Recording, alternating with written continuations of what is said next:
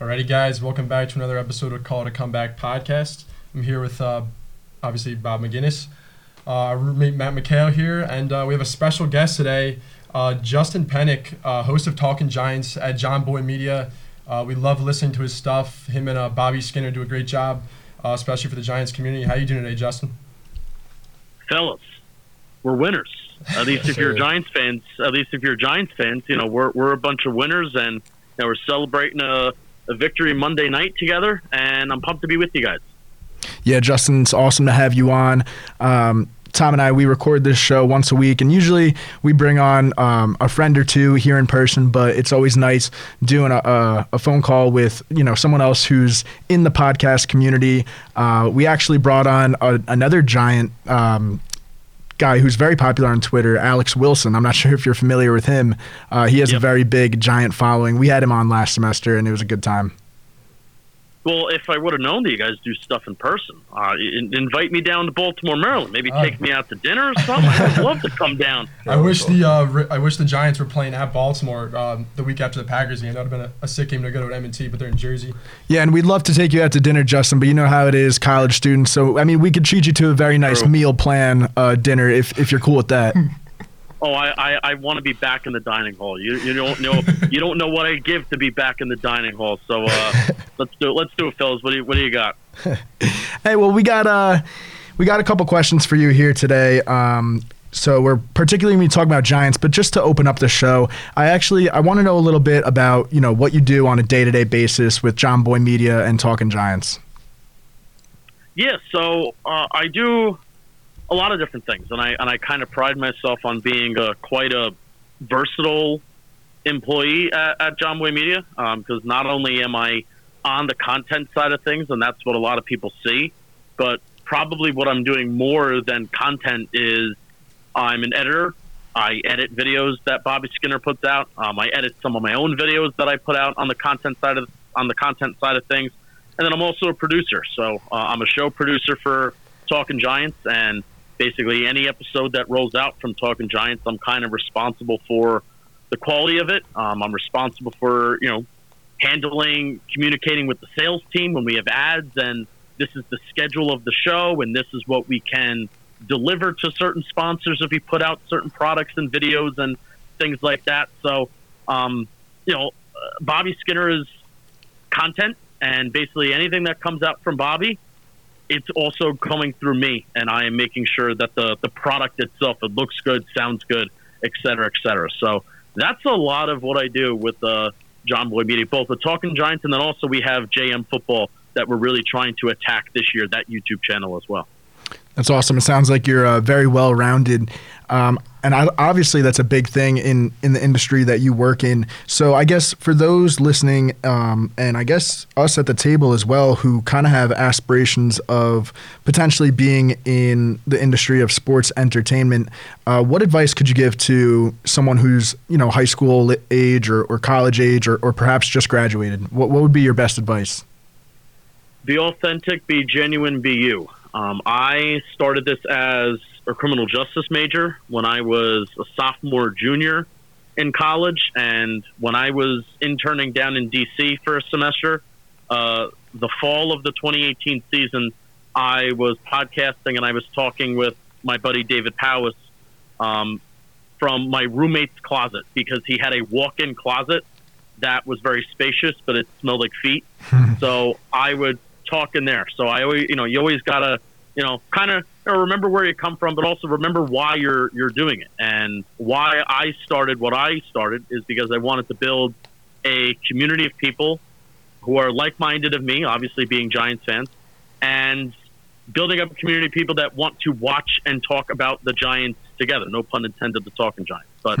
Um, that's why I started. I didn't start it to make money. I didn't start it to have it as a career. I started as a hobby because I just wanted to gather and grow a community of people. And if you go in with good intentions and you are authentic, you are genuine, and people will see right through you if you're not. But they will also see you if you are genuine, authentic, and if you are yourself as well. So that's how I feel like you know both Bobby and I we've we've grown this thing is we have been ourselves and you know kind of the the good success and the it's it's come along the way because of that element of us being genuine and authentic.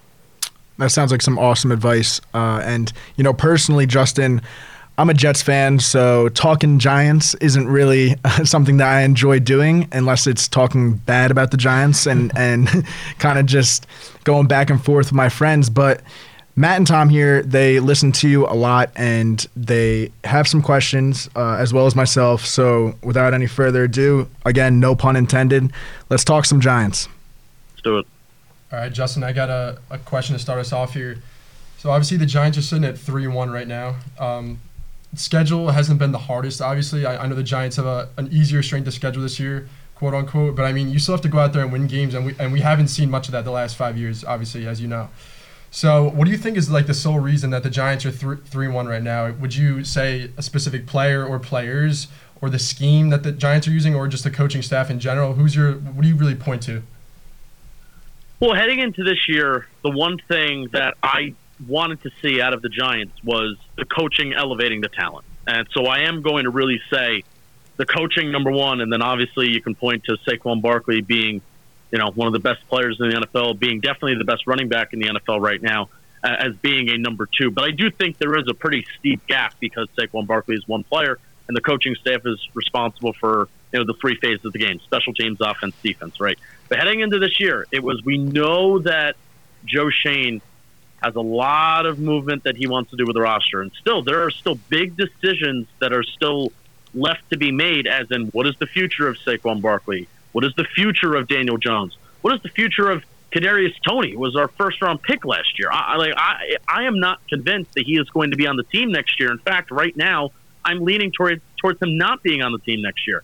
Plus, yep. there's so many other draft picks that you know you have coming up. Is Joe Schoen going to continue to trade back and acquire picks? there's so much movement that still has to happen with this roster, especially when you look up and down it. So the main thing this year is how can the coaching elevate the talent? And through the first four games of the season, even in that one loss that we've had, they've elevated the talent and they've kept the Giants in games and games that we would have lost in the past. I mean, we have won those games. So I'm very, very happy to see uh, the results of the coaching staff so far. Yeah. So Justin, um, I know we're all ecstatic about three and one, but the one thing that we haven't spoke about yet is uh, the one loss we had. You know, Tom and I, we went to MetLife all the way from Baltimore. It was a painful three and a half hour drive both yeah. ways. But um, the one thing that I was looking at, I saw, I was listening to your uh, podcast, and you know the Giants' defense. You know they come out, like they're kind of forced to come out in the nickel package, right? Because we don't have the strength in the in- interior so I was telling Tom before the game, you know, we got to stop Pollard, we got to stop Zeke, the run game, and it was just really frustrating to see, you know, the box so light, and they were gaining minimum of four to five yards a carry. So do you think like the interior defense? You think that's like? Um, do you think we're gonna have to rebuild? Is that part of the rebuild, or do you think we're gonna have to address it now? Like, what are your thoughts on that? Well, especially without Leonard Williams. I mean, without right. Leonard Williams, you're running out. You know, Nick Williams, who was a guy that we signed right before training camp. Um, there was a practice squad interior defensive lineman. I don't even feel bad not knowing his name just because he's been elevated the last two weeks. Um, he got hurt this this past Sunday yeah. um, against the Bears, so hopefully Leonard Williams is back.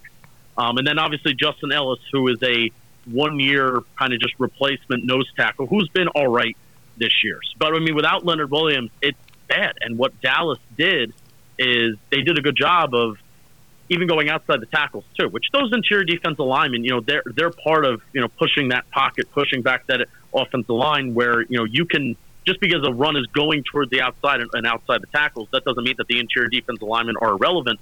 But what's even worse than the interior D line, I think, is the interior linebackers.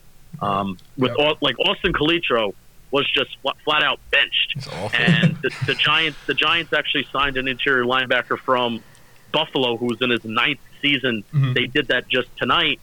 So I have a feeling that Austin Calitro is going to be cut after him having a solid preseason.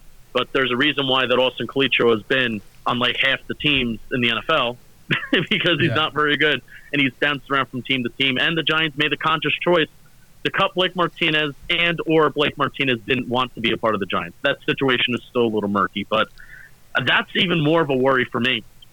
The interior linebacker room than the interior defense lineman room, especially when you're talking about. I do think Leonard Williams is going to be back, hopefully for the foreseeable future. He ha- he doesn't really have a, a track record of missing a lot of games, and Dexter Lawrence has also been the best Giants defensive player to start this season. He's been one of the best interior defensive linemen in the National Football League. So feel all right about the interior D line, but it's those linebackers that still a little worried about. But Jaylon Smith and the addition of him, they elevated him from the practice squad this past week. I feel much better about them with Jaylon Smith activated. Yeah. no, Justin, you're 100% right. I was actually just about to touch on that. I think one of the reasons why uh, Tae Crowder had such a good game yesterday. I mean, all the Giant fan base loves to to hate on Crowder when he doesn't play well, but I mean, give the guy some props yesterday. He had a sack, he had 11 tackles, I believe. He was all over the field, and I think a reason for that was because Jaylon Smith let him play his style of football. Because Jaylon Smith is a, is a great athlete. I know he's not what he was with the Cowboys. He's obviously a little bit washed up. He's been he's been banged up a lot through his career, but he, he's solid in coverage. He's quick to the football. He, he's a linebacker I, I want on my team, honestly. So I'm really happy that he uh, replaced Calitro yesterday, and I thought that let Crowder play free and easy, especially in Wink Martindale's system. Everyone loves pressuring the quarterback. So I mean, that's big. Uh, we know our linebackers obviously are. We, we don't have a good linebacking group. Like it's it's obviously bottom of the league. That's going to be something that I think Joe Schoen uh, this offseason, I think that and cornerback is going to be his biggest um, worry. And then obviously depending on what happens with Jones, it's going to be also quarterback. Um, so we'll see. But w- I want to ask you real quick. What are your thoughts on the Giants bringing in Landon Collins um, this morning for a visit? I mean, it's a, it's a familiar face. I was a little shocked uh, to see that he's only 28. Honestly, like you would you'd think he's a little older than that. But uh, what are your thoughts on that? Well, speaking of linebacker depth, uh, the Giants need it. Yeah. it's like it's like part it's like partially a joke, but it is true.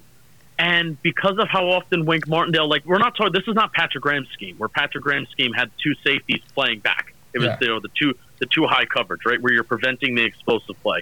Wink Martindale has Julian Love in the box. He has Xavier McKinney in the box. Tony Jefferson was signed from Baltimore, which I'm interested to see what actually happens with Landon Collins and if he signs like Tony Jefferson. I thought you know there was I thought they were kind of excited about him. He's a little bit older, whatever. Mhm. Um, I'm not you know I'm not stressing about Tony Jefferson, but it was, I'm just curious to see you know what what will happen with them. But anyway, I, Landon Collins does fit what Wink wants to do, and you know because he will be exclusively playing in the box. I don't think he's good in coverage at all. I think he kind of showcased that towards the latter end of his Giants tenure that he was not good in coverage. Washington gives him that big contract, and then Washington eventually towards the latter end of his time in Washington, he's like exclusively playing in the box and he's playing like linebacker. And Washington asked him to like change positions, and he's like, "No, I'm not doing that." Um, so Giants need in the box depth, as you guys you know you talked about before, especially when you saw against Dallas how they were able to kind of pick us apart. And you look at the opponents we have the next couple weeks. You have Green Bay. Uh, they're really trying to run the ball this year because they don't have many targets to throw the ball to. You know, sounds similar to the Giants, except you still have Aaron Rodgers, as their quarterback. Um, you have the Baltimore, Baltimore Ravens, which all they want to do is run the ball, right? And then you have Jacksonville Jaguars, which they're kind of a versatile offense that can kind of do it all right now. So um, I would be for it, but I don't know. It's, I, I don't. I don't see the ultimate like huge benefit of bringing in Landon Collins, signing him to whatever he's going to want, versus you already have a guy like Tony Jefferson who that's like his role anyway. So I agree with that definitely, and I mean not to mention Dane Belton, who's honestly I think he's been slept on by a lot of people. Um, Yeah. He's he's been great when, uh, when he's out there for the Giants so far this year, the draft pick from Iowa. So I mean, de- defense is definitely playing over their heads with with who we have on our defense. Um, there's obviously no no crazy big names, but I mean, Wink's got them playing out of their minds right now. So I'm Yep. I'm hoping that keeps up. But uh, just just to move on here, so we saw a ton of running yesterday from the Giants uh, against the Bears. The Giants really established uh, the run game with Barkley, but not to mention also uh, Daniel Jones. I mean, it was really good to see Jones with the read option, those those play action bootlegs fooled Chicago. I, I can't even tell you how many times it fooled Chicago, but um, it's just great to see Kafka with a good game plan for Jones. Uh, do you want to see this moving forward? Do you want to see the Giants as like a run first team and only really throwing the football if we have to? Because I think that's when we're at our best, and I think our run blocking is definitely superior to our uh, pass blocking. Well, I don't think they have a choice. I, it's so crazy that Brian Daboll and Mike Kafka, two of the more pass heavy minds in the National Football League, are now coming to the Giants. And we're calling games like we're in the 1980s and hmm. 1990s. But I mean, it's a good it's a good thing right now because the Giants are running the ball well and they're running it efficiently. But we have no choice. Like compa- compared to maybe years past, where you know the Giants are maybe trying to quote unquote establish the run, but the running game's not there. At least you're looking at the wide receivers, and it's like, well, there's something there. You know, you have a healthy Sterling Shepard. You have, uh, you know, let's say a, a Golden Tate. You have Kenny Golladay last year through the, through the first four games of the season where he was not what he is right now. Like Kenny Golladay actually for the, the first half of last year was actually pretty decent. He doesn't give he doesn't get enough credit for that. Uh, but right now, very different story. Yeah. So it's not even like you have that. I mean, we we've reached a new level of low in terms of how bad our skill position our skill position players are outside of Saquon Barkley. I honestly think it's reaching like 2017 levels where after Brandon Marshall, Odell Beckham Jr., after all those guys get hurt, I honestly think this is this is the level that we're at right now. So there's nobody open. I mean, there's just nobody open for Daniel Jones to throw to. So I think they looked at it through the first three weeks of the season, and you know, Mike Kafka and Brian Daboll said Daniel Jones is extremely pressured. The average depth of target that he's throwing is still tremendously low, and he's holding onto the ball for the longest amount of time in the NFL. Like all of those things were true. What can we do to make some of these things not a reality? And that was, hey, the Bears are selling out against the run. They are really, really bad at stopping the run. So they were going after Barkley, and then Jones did an awesome job of kind of just pulling that ball out with those ball fakes and then it led either you have somebody running across or down the field, whether it's Tanner Hudson, David Sills, or or then Daniel Jones would kind of just tuck it and run. So it was a, it was a great game plan. And will the Giants continue in the future? Yes, because I don't think they have a choice. Because I think David Sills is worse than Kenny Golladay. I think Kenny Golladay is bad. I think they don't trust Darius Slayton, even though Darius Slayton is the only one that could take a top off the defense. But what what does Darius Slayton do well other than run a straight line. I mean, he can't even catch the ball when he's running it in a straight line. Uh, Richie James is the best wide receiver on the team, yet this is a guy that's come from a practice squad that had, you know, barely, you know, maybe barely even 20 catches in his career before this year. Wan'Dale Robinson's a rookie, and I still do think Richie James is better than him at this point, and that's not a knock on Wan'Dale. It's just that he's a rookie.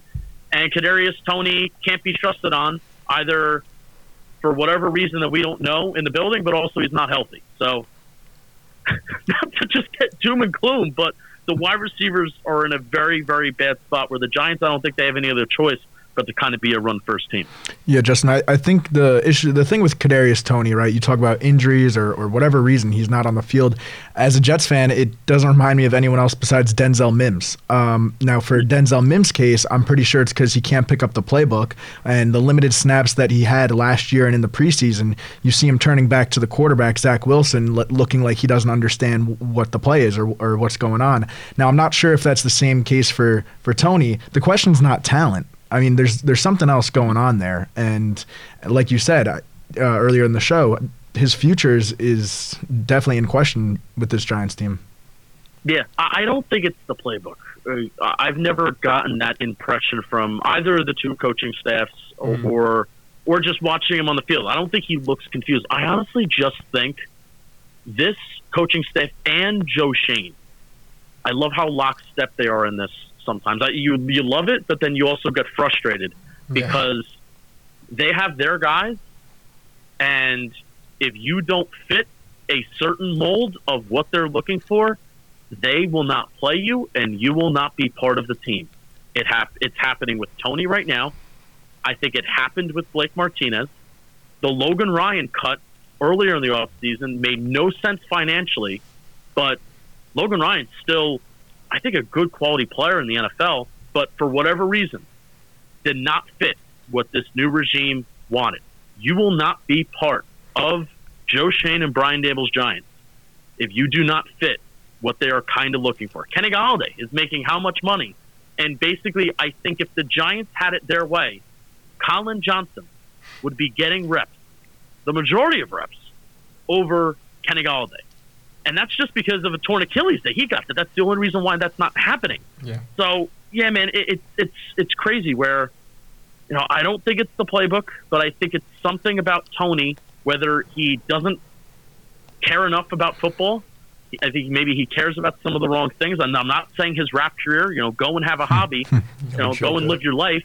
I don't care about your rap career, but I just don't think Kadarius Toney really cares about football all that much, and it's a shame because I think he has the potential to be a superstar talent in the NFL.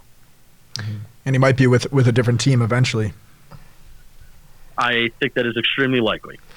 Yeah, I mean, as as a Jets fan, seeing constant rebuild and constant turnover, I do just want to touch on uh, Daboll and Schoen a little bit. It seems like the Giants made the right decision, at least so far. And and I said this earlier to Tom actually on our walk to the studio today.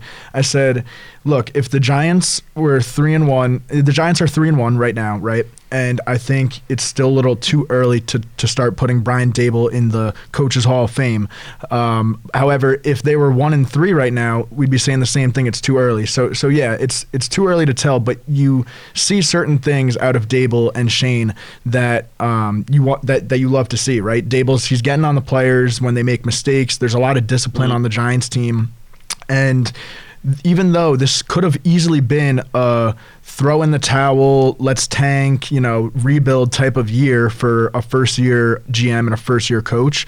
They're putting a product on the field. Now, it might not be super quality, but it's been getting the job done, and these guys are competing. And I know that some of the games have been close, but even if they went the other way, the close game where they where they beat the Titans, if they would have lost that game, you could still come away very happy with the way they competed. Same thing with the Panthers games. I, I understand there wasn't a lot of touchdowns scored, but they were in that game till the last second. And fortunately for Giants fans and for the Giants, they came away victorious. But even if they lost those games, you're seeing the right things from uh, the early stages of this new regime. But obviously, I like it even more, and I like it tremendously more that they are three and one because I really, I adamantly believe, and I have said this all throughout this offseason, like uh, uh, such a sick and sick and bothersome point that I saw that people said about this 2022 season is that the season doesn't matter. It doesn't matter. Not even worth watching. Uh, you know, not not tanking for the draft pick, but worry about the draft pick. Blah blah blah. The only culture that matters in the NFL is the winning one. It's the only culture that matters. You know, we heard for years. You know, when Dave Gettleman was here with Pat Shurmur and Joe Judge, that the culture in the building is good. Blah blah blah blah blah. The only culture that matters is a winning one. You're going to keep a locker room by winning games. You will lose a locker room by losing games. That that is what matters. There's no gray area. And you see, when Andy Reid took over for the Chiefs, they went from one of the worst teams in the NFL up to 11 wins. When Sean McVay took over for the Rams, I think they went up to double-digit wins. You know, you see, whenever the best teams in the NFL, when they have started with really nothing, especially without their franchise quarterbacks, I'm, I'm really talking about here, when kind of teams have started with nothing, a lot of these major teams, I think the 49ers too went from one of the worst teams in the NFL, and then they even, you know, their win total jumped up a little bit in Kyle Shanahan's first year. So you look all around the NFL, teams don't get better by being worse, by getting worse, and then right. astronomically getting better. They get better by a gradual climb up. Gradual climb up. And the quarterback will come. Joe Schoen and Brian Daboll they will eventually find somebody who they are willing to put their job on the line for. And if that is Daniel Jones, cool, we'll see. If that is Tyrod Taylor, all right, go for it. If that's a quarterback in the draft this year, next year, whatever, we will know eventually by a decision that they make when it is really time to rock and roll and expect to and expect, hey, let's go. The regime's kind of going all in here, and it's going to start with the quarterback. But until that's figured out, win as many games as possible. Yeah, definitely, Justin. And that actually brings us to um, our next point here. I, I want to talk about Daniel Jones a little bit. Um, Daniel Jones has really earned my respect as a Giant fan, especially to start this season. Um, that first game, that, that pick in the end zone to, that he was trying to get Saquon uh, in the corner was atrocious. And, and I think every Giants fan will say that. But I mean, I think he's done a good job of, of protecting the football. And, and don't get me wrong, the game plan that Kafka's put together has definitely made it easier on him. But I mean, he's not turning the ball over as much and he's one of the toughest quarterbacks uh, that I've seen. I know uh, next Sunday he's gonna he's gonna tape his ankle up, and I think I think he's gonna try and give it a go, unless it's a really high ankle sprain. I, I mean, I, I think this guy wants to be out there, and he's earned the, the whole respect in that locker room, um, definitely. So, what do you think? I mean, what are the odds that this guy's here next year? Well, it's very, very much dependent on, I think, if he plays Sunday, because that's been the bugaboo on Daniel Jones' whole career, is that anytime there's an opportunity for him to gather some momentum, he kind of gets hurt. Um, 2019 got hurt as a rookie. You know, I feel like any games that you miss as a rookie, it's tough. It's tough in your development.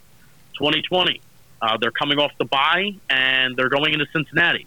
Remember, there was a few games in 2020 where the Giants' offense kind of started to get rolling a little bit. Remember that home Eagles game where Daniel Jones has a nice rushing touchdown. He almost has a near perfect game, perfect passer rating game, and then remember a big play to Evan Engram that winds up maybe being a touchdown or at least being close to it. So that Giants offense is rolling. Boom, he gets hurt during that Cincinnati game, and then he comes back and he's a shell of himself because he can't move. Um, 2021, he has one healthy snap without Jason Garrett. One. We were begging for two years for the Giants to fire Jason Garrett. They finally do it. Second play of the game, breaks his freaking neck, basically. Um, so, you know, Daniel Jones has really gotten hurt at inopportune times, and then including right now. Like the Giants are off to the best start, three and one. The 2022 Giants. That is the best start that they've had in 10 years. The best start. This even includes Eli Manning. This even includes 2016, where they won 11 games that year. They went two and two that year to start, you know, first four games. So inopportune time to get hurt, even though there are three really tough opponents coming up. You still never, you, you never know what's going to happen. Um, so yeah, man, uh, I don't think Daniel Jones has done anything to say or to prove that he is not the franchise quarterback uh, this year, or that he deserves. Or let me just say that that he deserves some sort of extension, or that he deserves to be the starter next year. Yep. But I also think that he definitely has not done anything to prove that he should be the guy here next year. So it's it's week four. We're three and one. Jones is playing fine. Hasn't been playing out of his mind, largely because he's getting pressured a lot. What wide receivers is he throwing to? Um, but still, for me, he's got to play 17 games, and the quarterback has to give a little bit more value um, on an EPA basis, points scored basis, if I'm really going to start to think that we should invest in him for the future. Yeah, Justin, I'm actually curious uh, to get your opinion on this. I've asked Tom this a few times, um, and throughout actually the past few weeks, as the Giants have started to win more games, and his opinion hasn't changed. Um, and the question was if the Giants are say say perhaps they fall shy of the playoffs, um, but they win seven or eight games, all of a sudden, you know, Daniel Jones, I don't know if that's enough for him to keep his job, right? We don't know if, if he keeps playing like this, like you said, he hasn't done anything to lose the job, but he hasn't done anything to win uh, an extension, and they did not pick up his uh, fifth year option. So say the Giants are seven or eight wins and they're drafting in the middle of the first round, do you sacrifice future draft capital um, and move up for a quarterback? Or would you rather look at the Giants team that just won seven or eight games and say, hey, maybe we're not that far off as we think, and you go out and sign a guy like Jimmy Garoppolo or Ryan Tannehill who could be available? Um, what are your thoughts on that? I would certainly rather draft a quarterback, even if that involves trading picks because I mean Buffalo did, did that with Josh Allen. You know, they they they traded up. Um, they did the, and I think Joe Schoen was part of that negotiating process with the Tampa Bay Bucks. I think that's the team that they wound up trading up with. So Joe Schoen already has kind of experience with that. At the end of the day, like I said, and I, I don't mean to play the media card here and, and just repeat the same thing. At the end of the day, I want Joe Schoen and Brian Daboll to get a quarterback that they're willing to put their job on the line for. And if that involves giving giving Jimmy Garoppolo maybe a little bit of chunk of change for two three years, then guess what? you made your bed. You're going to lie in it. You know, Dave Gettleman made his Dave Gettleman made his bed, and he and he lied in it with drafting Daniel Jones, with drafting Saquon Barkley, and it, and it just you know those things didn't work. You know, during his tenure, um, even with two different head coaches. So he made his bed, he lied in it, and he wound up getting fired. At the end of the day, Joe Schoen, Brian Daboll, this is going to work if the quarterback works, and that's largely just every single NFL tenure, right? GM, head coach, or especially just looking at the GM. If the quarterback that you draft, if the quarterback that you sign, if that guy works, you're going to keep your job and you're going to have a great time. And if that guy doesn't, then you're not going to keep your job. So I would rather, though, um, just looking through, well, this is what the most successful teams have done. Um, I would rather certainly draft a guy. You have him for four years cheap. You can pick up the fifth year option, and then you can build the rest of the roster up. Even if you want to sign some free agents, you can build the rest of the roster up around that quarterback. Right. So, um, kind of jumping around, Justin. Um, I love it. back to the offense, you know, we saw a lot of like condensed double tight end sets. I like what I've seen with Hudson and Bellinger so far. We did a lot of the play action. Um, you think like going forward, you think they should just build upon that, and then once our receivers get ready to go, we can open up a little more. Um, yeah, like what do you what do you think offensively our scheme should be moving forward? Well, what I love about this coaching staff, this is offensively and defensively, it changes week to week. Right.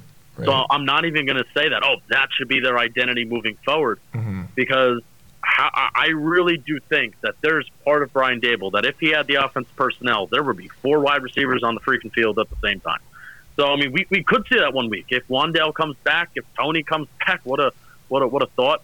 Um, you know, you could have uh, Kenny Golladay's hurt, so you could have Richie James, Wan'Dale Robinson, Kadarius Toney, David Sills all on the field at the same time. Man, is that a party? Um, nice. but you, you, know, you, you never know. You never if, know. Yeah. you know, if if you have a team that has really bad secondary and you find that you know, Richie James and Toney can you know cook and they and they can do some good things, then sure, if it's going to work, if if it's going to be like the Chicago Bears where they actually were pretty good stopping the pass, but they were bad against the run. So you're going to work you're going to work play action. They're going to sell out against the run. Sure, that's going to work if you think that you can sneak out an explosive play like you did against Tennessee, where you know replace Sterling Shepard with Darius Slayton now, and maybe he catches a ball. Awesome, you know. I think it's going to change week to week. Like I don't- want to I don't want to pin the Giants' offensive identity down uh, just by saying, "Oh, it worked really well this one game. They ran for 262 yards." That should be their identity moving forward. Um, I do think just overall they are going to run the ball because, like I said earlier in the show, I feel like they have to. But just because they ran 12 personnel and 13 personnel a crap ton against Chicago doesn't mean that I think we're gonna go to that every single week. Um, I definitely do think the offense is just going to be ran through Saquon Barkley, but it could, but it could be through 11 personnel. It could be through 13 personnel. It could be with Saquon Barkley as a wildcat for an entire series straight because we just don't have a quarterback. So uh, like this that. offense is versatile and they can do some different things. Yeah, so building upon that, uh, I don't know if you got a chance to look at some Packers film yet, but what do you, where do you think we should attack them? Well, I'll tell you what. What we shouldn't do is we shouldn't allow those edge rushers to uh, to to beat us because you know I think they had a pass ru- pass rush win rate uh, week four against the Pats, like those you know those two Packers edge rushers, Za'Darius Smith being included in that, um, top two in the NFL. So, um, uh, I Andrew Thomas, not worried about him. Like he he is the best. I think the best just offensive lineman in football right now. Not even the best offensive tackle. He's just the best O lineman in the National Football League right now, and that's not even like an exaggeration. I love that the rest of the NFL is now recognizing it. Um, right. The job won't be the job won't be finished though until Andrew Thomas starts to get these Pro Bowl and then All Pro votes. So the job has to we have to continue to spread the Andrew Thomas, uh, rightfully so, propaganda out there. But it's Evan Neal. You know, I I, I, I kind of hated this today. I really hated this. You know, there was that NFL rookie watch tweet that was going around that Evan Neal, 21 pass block snaps, zero pressure, zero hits. Well, it's like, all right. Uh, did Daniel Jones, what, did he have three typical dropbacks in this game? The rest of them were play action rollouts. Nobody's going to be allowing pressure when Daniel Jones is running to the sideline two, a second after the ball is snapped. I would hope your offensive linemen aren't giving up pressures then. So it was part of the game plan. I still am worried about you know Evan Neal for right now and sort of this year. Not worried about Evan Neal like long term because he's been struggling with like the same things over and over again. I would rather have like consistent struggles where Andrew Thomas struggled with the same thing every single week as well his rookie year. But uh, yeah, with Green Bay, don't allow these edge rushers to beat you. Um, and if that involves having more play action rollouts, if that involves giving Saquon the ball more, trying to get rid of the ball more quickly, um, which has been a struggle this year because receivers don't get open. Um, that's my main thing right now is you can't have a pass rush and you can't have so many negative plays on the offensive side of the ball.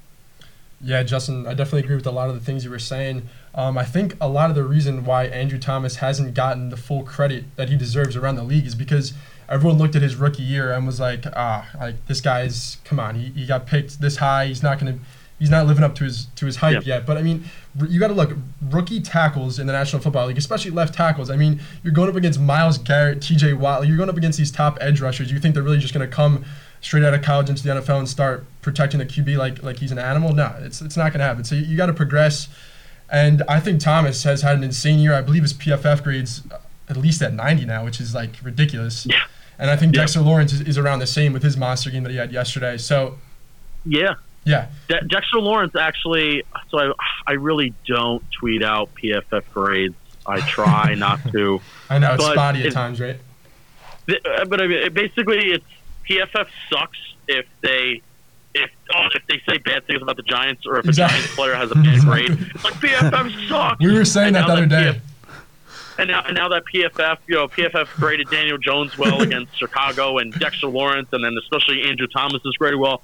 Oh, look at this PFF grade! Yeah, yeah. Look at this PFF It's grade! true. So uh, th- that's why I've tried to stay away from it being like, let's get some like different analysis, but Mhm. I'm going to throw a butt in there.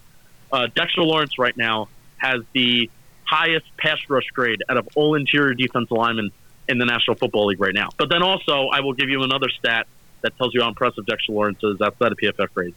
Um, he is leading the NFL in QB hits amongst interior defensive linemen. Wow. So Dexter Lawrence has been the man, and Andrew Thomas, because we were talking about him. I don't know how we got on the Dexter. Lawrence. Yeah. Andrew Thomas has been on, has been the man as well.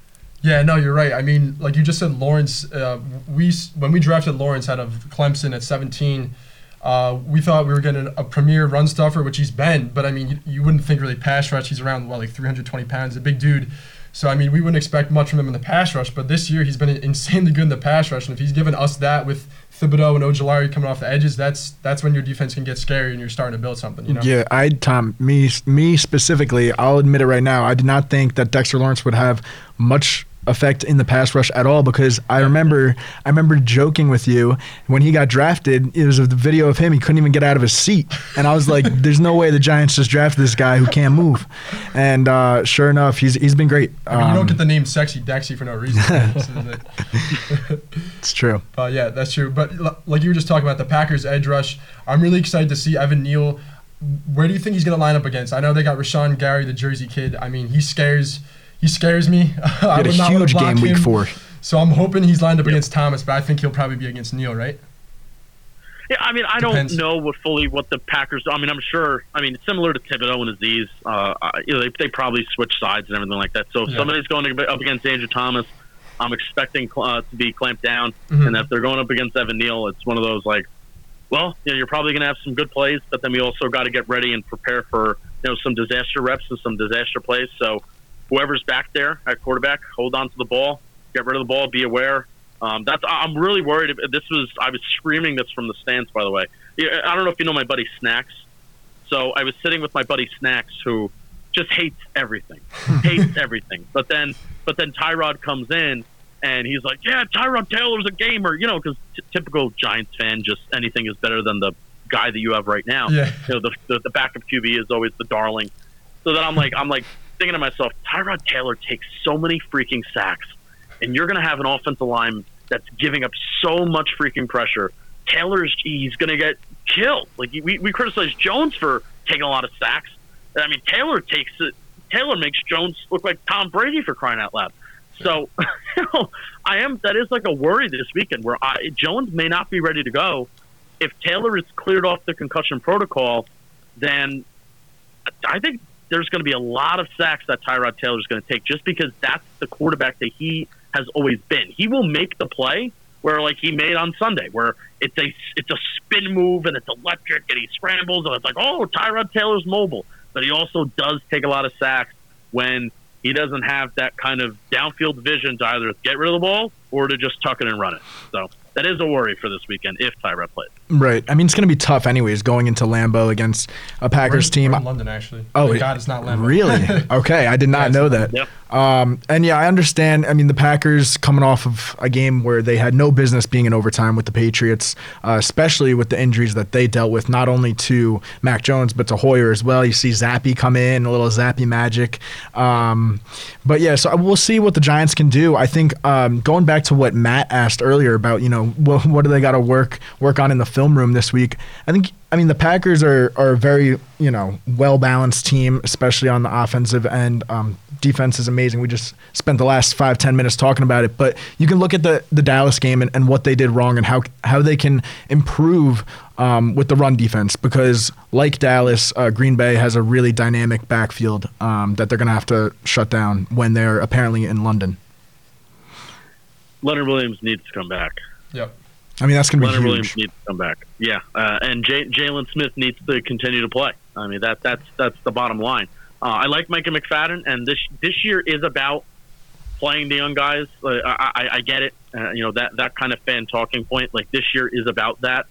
Uh, but at the same time, um, I still want to field a competitive team, and I think Micah McFadden can still get good experience and good reps in, even when Jaylon Smith is playing the majority of them, or at least they're splitting reps. So um, those two pieces, Jaylon Smith and especially Leonard Williams being back in the middle, Aziz Ojulari and Kayvon Thibodeaux, they're still being worked back from their injuries. I think the second to final drive of the game against Chicago it was Jihad Ward and Oshane Ximines on the field again. And thinking about against Dallas, I understand splitting the reps of Aziz and Kayvon with the other edge rushers against Dallas because they were on pitch counts. Those guys are coming back from two injuries that they had good timelines with, and they came back in good time, and there was no setbacks, et cetera, et cetera. But let's.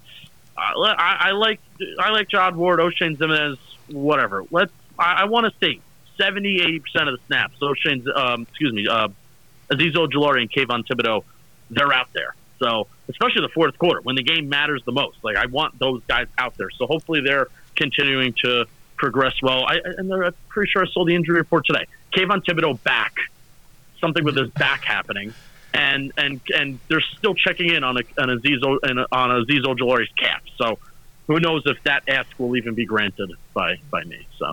Yeah, I was uh, scrolling through Twitter a little bit today, and um, I saw a lot of the Giant beat reporters with um, the injury news, and it was ridiculous. Oh You're scrolling through it. It was Thomas has the, the what is it neck, uh, Thibodeaux has the back spasms. I think they'll be good to go, but it's like, come on, like we, let's get healthy here. It's frustrating. I mean, I know it's football. Yeah. You're getting hit. Obviously, it's easier said than done. But uh, a guy, we were just talking about the run game. A guy I just want to touch on, a rookie that would have been a rookie this year for the Giants. I'm really upset that we got robbed of seeing Darrian Beavers, the kid from uh, Mm. Cincinnati. I know Giants fans were so hyped on him. Looked We good in drafted him- preseason. Yeah, he looked good in preseason. I think they uh, Schoen drafted him in the sixth sixth round, if I'm not wrong. Um, Yes. Yeah, and he has good frame, good speed. I mean, we were really excited. I, I'm hoping he'll be good to go for next season. But um, he would have been huge for this defense, I think, playing the young guys and all that. So it sucks that we. I think they were him. banking on him. Yeah, I think so I too. think, I think they were kind of banking on him. Yeah. Yeah, no, definitely. Um, I think we're, we're going to get ready to wrap up soon, but just before we go here, uh, so obviously we know the Eagles, who we hate, um, are 4 0, and they're looking really strong. Do you think the Giants can hang? I- I'm saying Philly because they're, they're, they're our best team in our division. Do you think we can hang with them, assuming Toney and Wan'Dale Robinson obviously are healthy? No. Mm-hmm. I, I don't fair. even mean to be like a hater. Uh, I you know you just look at the rosters and I mean even the, even you look at the line. I mean the, the O line of Philly, they're maulers and Yeah. some of the guys some of the guys that they took chances on. I you know I was watching some Landon Dickerson plays this past Sunday where it's like oh it's like who Landon Dickerson? Well he was that guard two years ago from Alabama who had a bunch of different injuries, but now if he if he's like a player for them, that's insane. So I mean that offensive line is great. I love having a. What, what, why am I forgetting our assistant GM's name? Brandon Brandon Oh, Brown. Brown, yeah. I love having Brandon Brown. We poached him from the Eagles. Feel better about our O line and D line because you look at what they're putting out there. Um, it's some really really dominant stuff that that they're that they're doing. And I mean Jalen Hurts looks good. Like he, Yeah. he is a he is a good thrower of the football this year, and that was the big question on is the NFL going to figure out the Eagles offense and are they going to figure out Jalen Hurts? Like that was my big question with the Eagles. And if it was a yes, then the Eagles were, you know, maybe going to be the same as they were last year. They were going to beat bad teams and they were going to lose against good teams. Um, I don't know if they, I don't think they've really played a great team. I mean, the Jaguars, I think, might have been the best team that they've played so far this year, and they kind of, you know, they kind of beat them handily after being behind early. Mhm. But I just, I look at the Giants roster and I look at the Eagles roster and it's just night and day, especially the secondary. Look at the secondary. I mean, the fact that you have James Bradberry and Darius Slay on the same team, and they traded for that guy for the Saints. You have basically three cornerbacks that can be CB ones on some teams. Mhm. Um, they have like a pretty pretty good roster. I'm not gonna I'm not gonna call it an insane roster, but you compare it to the Giants, I just don't know how the Giants can keep up with them. But any given Sunday, you know, uh, in, in the two times that they play, could be close. But I just think overall in this division race, uh, I don't really anticipate the Giants kind of keeping up with them. I, no, I, I definitely could agree with that. Um, you, yeah, you really can't say enough about how uh, Howie Roseman's put that roster together, especially after this offseason. Um, you look at the common denominator and, and look who they got, AJ Brown. You get your quarterback, a wide receiver one. It opens up the whole offense. So let, let's just keep our fingers crossed that Joe Schoen can can eventually bring that guy to New York. Yeah, Right. well, it should have been Kenny Golladay, right? Yeah, should have been that guy. Who? Yeah, we, we don't mention his name around here. Really good blocking game this past Sunday. That's what you pay your, your receiver twenty five mil for, right? Uh, run Amen. blocking down the field. Amen. All right, Justin. I mean, I wish. I mean, I, we we could we could, I'm sure all four of us could talk football all day. I mean, we just spent the last 45 minutes talking about one team. Um, but it's it's been a pleasure having you on. Uh, I look forward to keeping in touch in the future. I mean, you really provide great insight, and this is what you do every day. So, um, just thank you again uh, for coming on our show. No, I appreciate it, and you know, for our for our New York Football Jets as well. I mean, when's the last time that the Jets and Giants won at least two games in like this? I'm counting October first as the same, or October second as the same month. Okay, but when's the when's the last time that the Giants and or Jets won like two games in like a span of 30 days? Well, you're right, Justin. I mean, I actually don't know what to do with myself because usually heading into October, I'm doing mock drafts for uh, the the draft. That's uh, nine months into the future. Uh, so we're we're kind of in some unfamiliar territory, as you said uh, in the beginning of the show. I mean, New York football. yeah, there's something special going on right now, and I'll just enjoy it while it lasts. There you go. Enjoy it while it lasts. Enjoy the ride. Thank you, fellas, for for having me on. Let's do it again sometime. Thanks, Justin. Of course. Appreciate it, Justin. Have a good one, brother. All right, this has been another episode of Call It a Comeback. Bobby McGinnis, Tom Spallone, Matt McHale, and our special guest, Justin. Thank you for coming on the show, and we'll see you next time.